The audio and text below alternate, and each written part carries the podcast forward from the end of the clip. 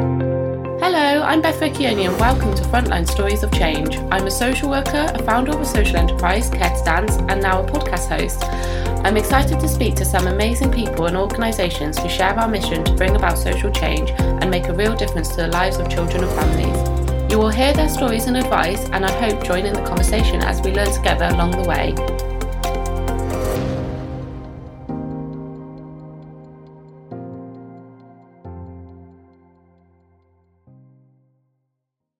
Hey everyone, it's Beth Vecchioni and welcome to Frontline Stories of Change. Today is our Christmas special and it's super exciting. We spoke to Alex Stephany, who is the CEO and founder of Beam.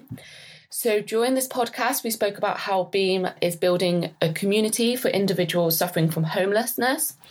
We spoke about how Beam is really using technology as a means of connection, which is super important in today's climate. I really enjoyed hearing from Alex how they are using optimism and a strengths based approach um, to support long term and sustainable change. And doing so, we spoke about the importance of scaffolding and how we, as social workers, can also support children and families to develop an economic and social network that allows them to facilitate long lasting change. Alex also gives some great advice. So, for anyone who is looking to set up your own initiative, he um, provides some good advice in where to start. And my favourite piece of advice that he's given us has to be to fall in love with the problem and not the solution. So have a listen, um, you'll feel inspired, and we're looking forward to speaking to you all soon.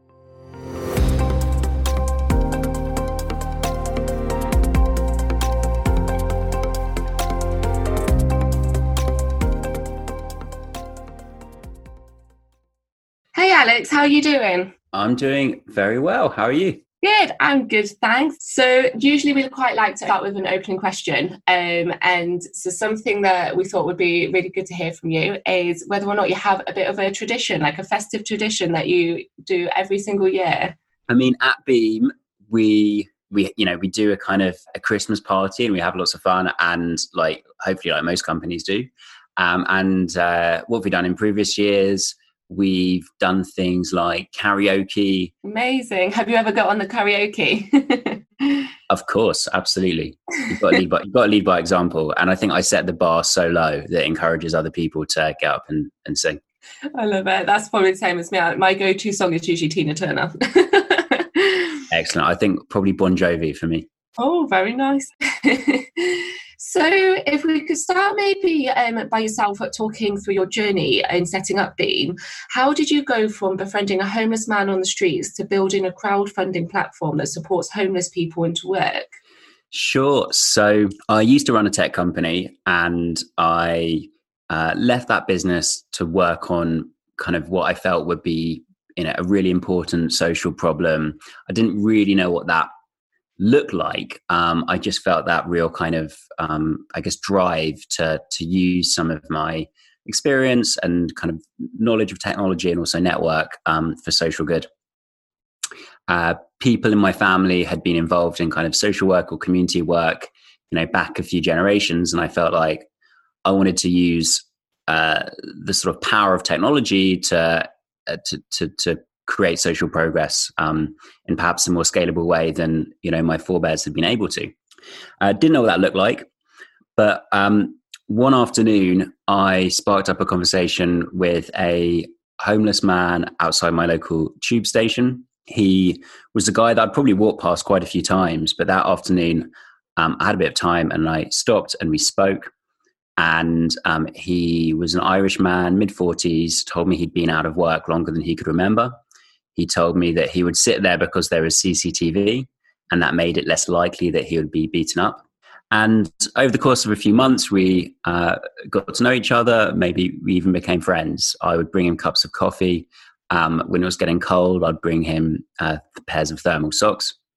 Um, at one point, he just disappeared, though. And um, for weeks on end, um, uh, he was nowhere to be seen. And I got quite worried about him. But eventually he resurfaced, and um, and when he did, I barely recognised him because his his beard had gone, um, and he looked just years older, maybe ten or fifteen years older. And I went up to him and I said, "Hey, where where have you been? What's that? What's happened? What's been going on?" And he said, been in hospital, had a heart attack. And so we spoke, and I walked home to my flat. And as I was walking home, it hit me, of course, really hard that nothing I'd done had really improved that man's life. Nothing that other people had done had really improved that man's life. And I'm sure there were other people trying to help him too. In fact, he was in a much worse position than when we first met. And so I asked myself a question, which was what could I have done to have helped this man? What should I have done? What could have made a real difference to him? And in some ways, the answer was quite obvious. It, it wasn't another cup of coffee, it was actually real change for this person. It was giving him the support and giving him the skills and confidence to get back into work, to put himself in a position where he could buy himself the coffees, the socks, and the hundred other things that we all need in our day to day lives. Now, of course, that was going to cost much more than a cup of coffee. But I thought, well, look, what if we all chip in? What if we can be really, really smart about how we are collecting our charity giving and make effectively really smart investments in people's futures? And so I then began to look at the issue of homelessness. And of course, I realized that for every one person we see on the streets, there are dozens, maybe 30 or so people who are what you would call statutory homeless. So they're living in um, temporary accommodation of one form or another, often, often not a nice place to be whatsoever, especially um, not a nice place to be with young kids, as many people who are statutory homeless are. And so it seemed like there was this much larger group of people who are homeless that I didn't really know about, didn't know enough about. Um, but it also seemed like they were more helpable in some ways because they had some fundamental stability in their life. So I spent a period of time talking to as many charities as I could, talking to as many people experiencing homelessness as I could, people in hostels, people sofa surfing, people sleeping rough. And during this period, uh, a charity said to me, "Well, should go and meet uh, this man called Tony. He he he might be the sort of person that that you could help." So I said, "Well, tell me about him." So, oh, uh, he lives in a homeless hostel, and he wants to be an electrician. So I said, "Great, fantastic. Let, me go. Let me go see him." So off I went, and I went down to Tony's hostel, and I uh, went inside, and I sat opposite him, and it was obvious that Tony was not in a great place. He was very lacking confidence. He'd been out of work more than 20 years. He'd been in and out of prison. He'd been a drug addict. He'd been an alcoholic. He had a very difficult relationship with most of his family and was estranged from the majority of them. And I sat down and I said, Hey, Tony, my name's Alex. I'm from a new organization called Beam, and we want to fund training and support people like you experiencing homelessness into a new career so you can provide for yourself and leave homelessness for good. And I told him about how it was going to work. And he just sort of sat there patiently listening. Apart from one time, he goes, Can I ask a question? And I said, Of course, Tony, you can ask me anything you like. He said, I don't understand. I go, What don't you understand? He goes, Why would anyone help me? I don't get it. What, what? you haven't thought about this. Why would anyone help me? It doesn't make sense. And I say to him, well, look, I, I'm not going to promise that that people out there are going to want to help you and are going to want to support you and fund your new career as an electrician. But I believe there are enough people out there who really care about people like you and want to help that, that it will happen and we will see that. Um, and, you know, I'm happy to give this a go and I'm happy to give this my best shot. And if you are, then let's just see what we can do together. And so he doesn't look convinced, but at this point in his life, he's at a pretty low ebb and he wants to give this a try. So off we go and we meet someone who would teach him to get his City and Guilds electrical training uh, qualification. And then uh, we basically build a campaign page for Tony on a website that me and my friend uh, Julian uh, built. And then I pick up the phone to some journalists and I say, We've got a really exciting story here. There's a, there's a homeless man who's crowdfunding to become an electrician. What do you think? And um, Tony becomes a bit of a media sensation. He's uh, on Sky News, on Reuters, on the BBC a couple of times. He's in the Times, the Guardian, the Independent, and also just covered in you know quite a few countries around the world. And what happens next? Tony raises the money. It was about four thousand three hundred pounds that paid for his uh, electrician training, transport, tools, and a few other things. Tony got his qualification. Tony got a job working as an electrician on um, commercial building sites in London.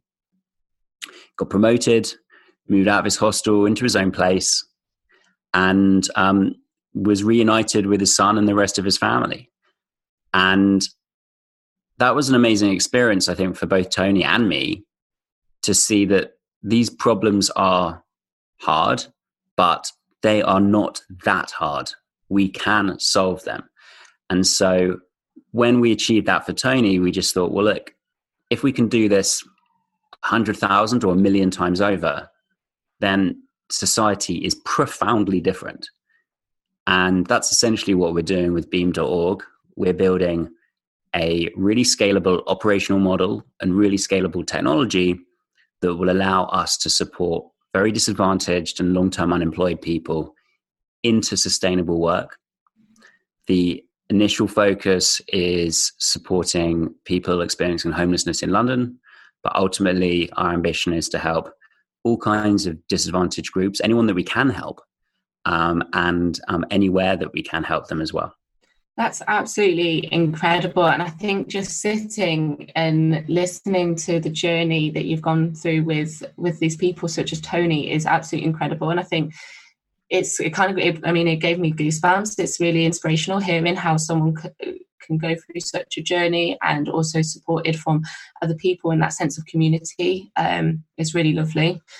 And I guess I guess you probably experienced some challenges along the way. And I'm wondering what challenges you've maybe um, come across and how you've overcome them. As I think anyone will tell you that's worked in the homelessness sector, it's these, these are really complex problems. They're soluble, but they are complex problems. And obviously, the individuals we're working with uh, have a variety of different needs. And we, of course, are commonly seeing issues like uh, uh, addiction, um, alcohol, alcohol and drugs, of course, um, different mental health um, problems, and also working with some really, you know, kind of quite high needs people who um, have, um, you know, severely self harmed, uh, been victims of FGM. Um, in several cases, have been human slaves, having been trafficked to the UK, and of course, uh, these are very complicated issues um, and require a really personalized approach and you know real knowledge of those issues and um, i think what's been critical here has been really working with my co-founder seb barker whose background is totally different to mine. So seb's background um, he started his career working in homelessness and substance misuse services. Um, he worked on the first homelessness social impact bond. Um, he's also kind of worked for NHS England, um, thinking about how you can deliver different types of personalised services, and so he brings a whole uh, a whole kind of new set of skills and experience to the table, really, um, and that's been tremendously valuable. And I think really what we're trying to to do here is to bring an approach that um, is both personalised and scalable and that's um, you know that's something that I think will always be a work in progress with Beam. Um, and so on the sort of personalized front, there will always be a human component to the service. People are just too complicated. So there will always be a caseworker. There will always be a need for a frontline um, individual.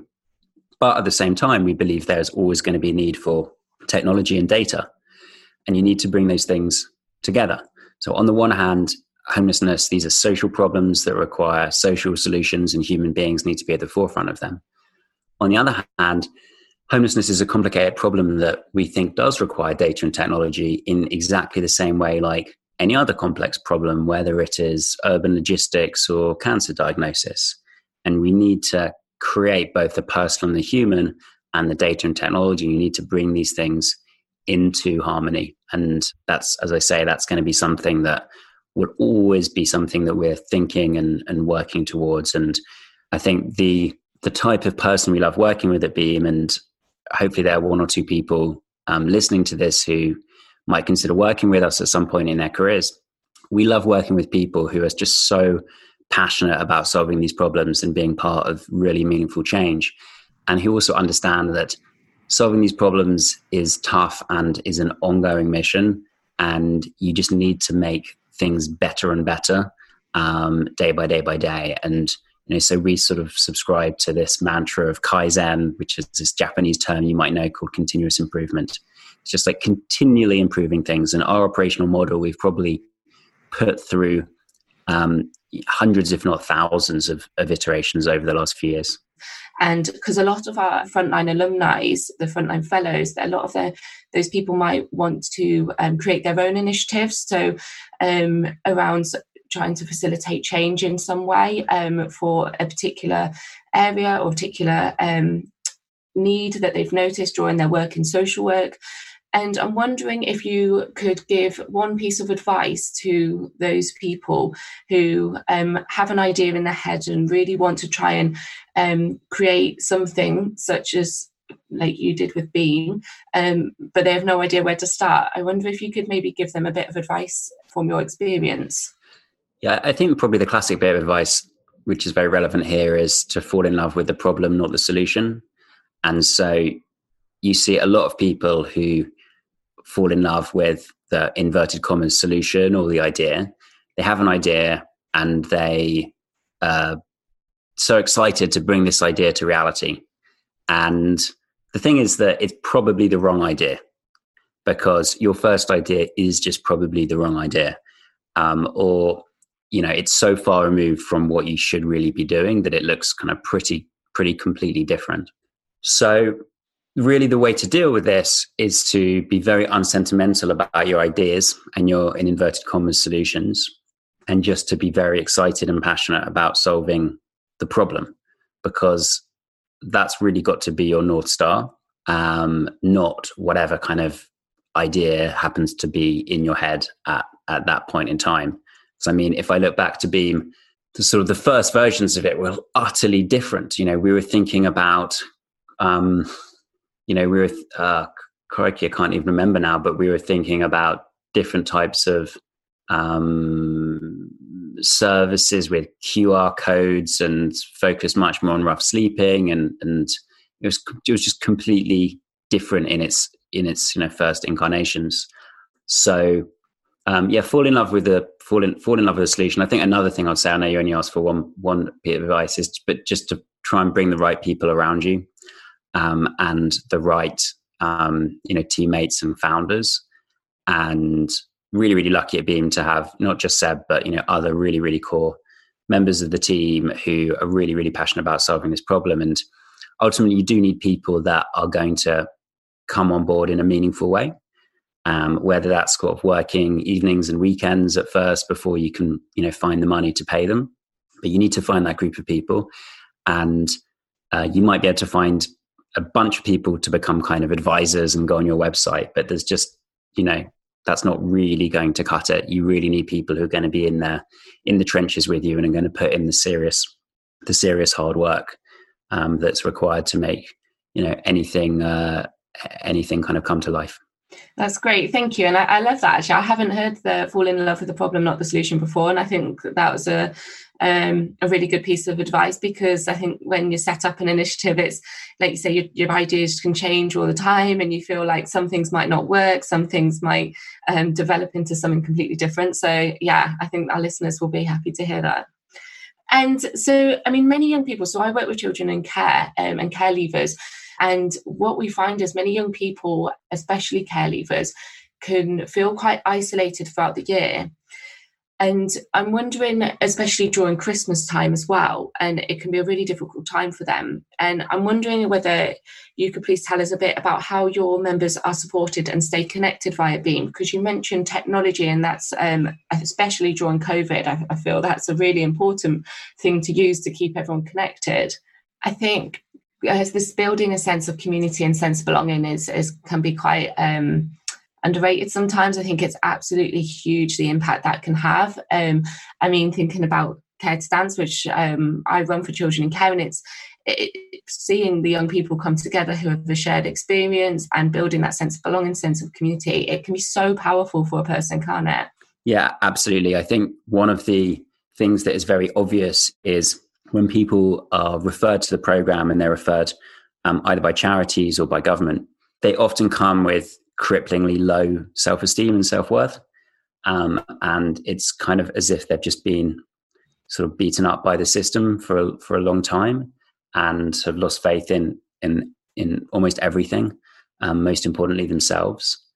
And so, one of the things we've always been mindful of since the beginning is to build an experience that is affirming and um, confidence building, and gives people that renewed sense of faith in themselves. And something um, that I've you've spoken about previously in other talks um, is um, scaffolding. And I'm wondering, just for our listeners, would you be able to explain a bit about what scaffolding uh, means for an individual? Sure. So we think about scaffolding as um, it's really a metaphor for the stuff in your life that makes you resilient to shocks. And um, there's sort of if you break down scaffolding there's sort of it, it, really comes down to two things. The first is training and education and that creates um, economic opportunity and gives you that resilience. And then the other thing is support networks family friends colleagues um, other groups that you might be a part of and i was very lucky because i had both um, a great education and I was able to get training in different areas. And I also had support networks, family and friends and colleagues. And if you don't have one of those things, you're a bit vulnerable um, to shocks. And if you have neither of those things, you're very vulnerable to shocks. And so, one of the things I was trying to do when I was originally kind of working on the beam concept was to think about ways we could build scaffolding for people at scale. And I think what's really, really amazing about this crowdfunding model is that we're able to build scaffolding for people um, using it. So uh, obviously, the, the crowdfunding itself is paying for people's training and education. But then they're also getting these new support networks. And those support networks come from the people who are funding their campaigns and sending those messages. And on average, there's about 250 people who fund each person's campaign. And um, I think one of our members sort of says it best when she she said to me a few times that those individuals feel like um, her family.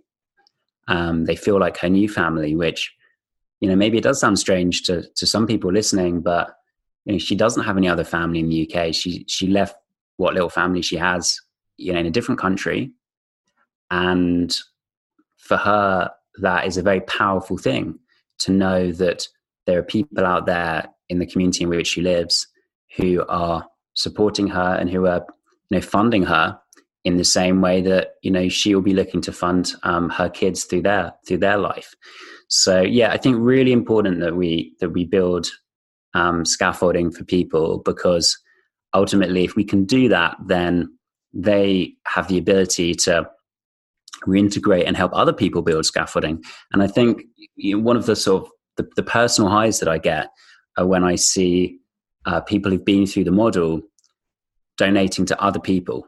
And uh, every every week or two, you see it now. It's really exciting. You'll see someone will pop up, and you'll go, "Oh wow, that's amazing! That's John or Sarah or whoever it was um, that we helped six months ago um, they've been in work, they're obviously settled into a new life, and they're giving two quid a month or whatever it is um, to help new people through the model and becoming that patron of the next generation of, of, of being beneficiaries.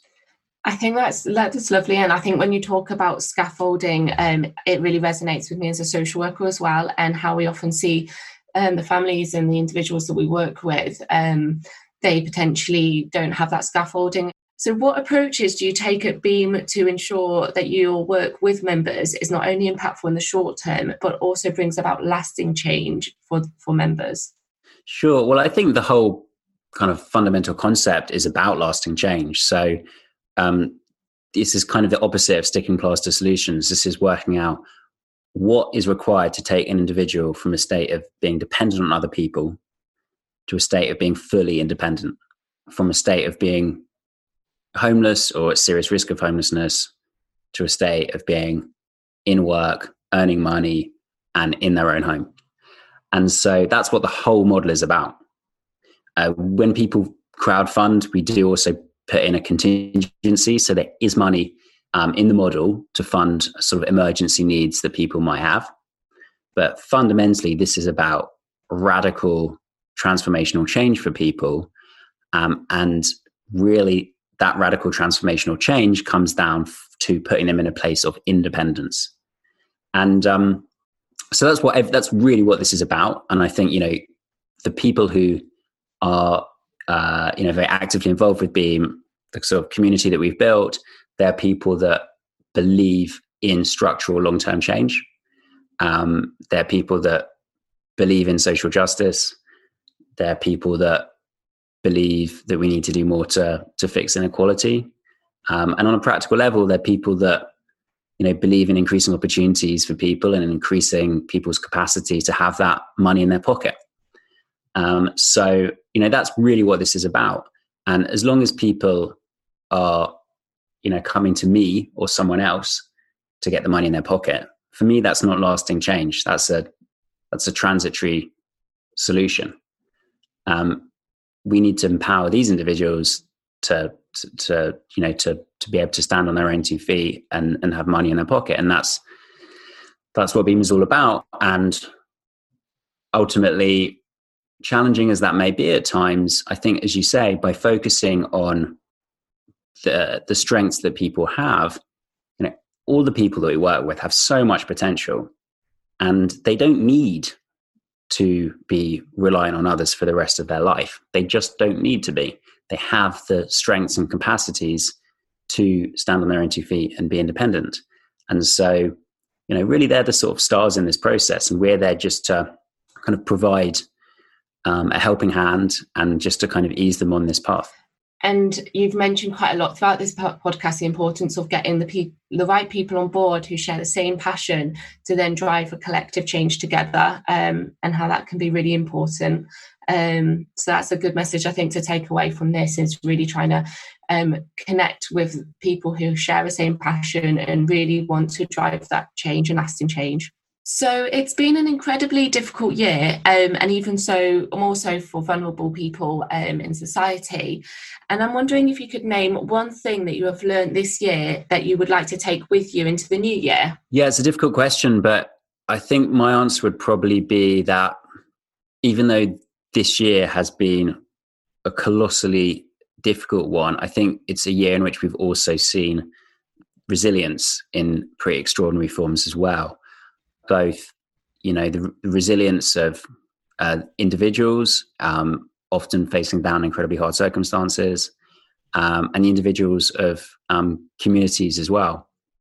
And I'd also probably add the, the you know, the resilience of, of teams as well. So people doing um, you know challenging work on the front line and um, i think we've seen that at, at beam as well um, in, in, every aspect and when we went into that first lockdown of course we had no real notion like everyone else of what the months ahead were going to hold um, but i am really proud of the team how how, how they responded um, within about six weeks we'd rolled out um, a program providing emergency support for individuals using our technology. And we were sending emergency care packages, um, including things like food and um, educational tablets for kids and um, hygiene and sanitary products um, to people living in emergency accommodation and other types of homeless hostels, women's refuges um, all around London. And hundreds of those were going out within about six weeks. And so I think, you know, probably end this interview, I guess, on the note of optimism, which I think um, defines how we work, which is that traumatic as this period has been, I am also hopeful that it will be a, a catalyst for for for positive change um, and, and for social justice. Thank you so much, Alex. And I love, I always love ending on optimism. So I'm sure the listeners will love ending on that too. So thank you so much for your time, Alex. It's been really great speaking to you and hearing all about Beam. Um, and have a lovely rest of your day. You too. Thanks so much. Bye. Bye bye.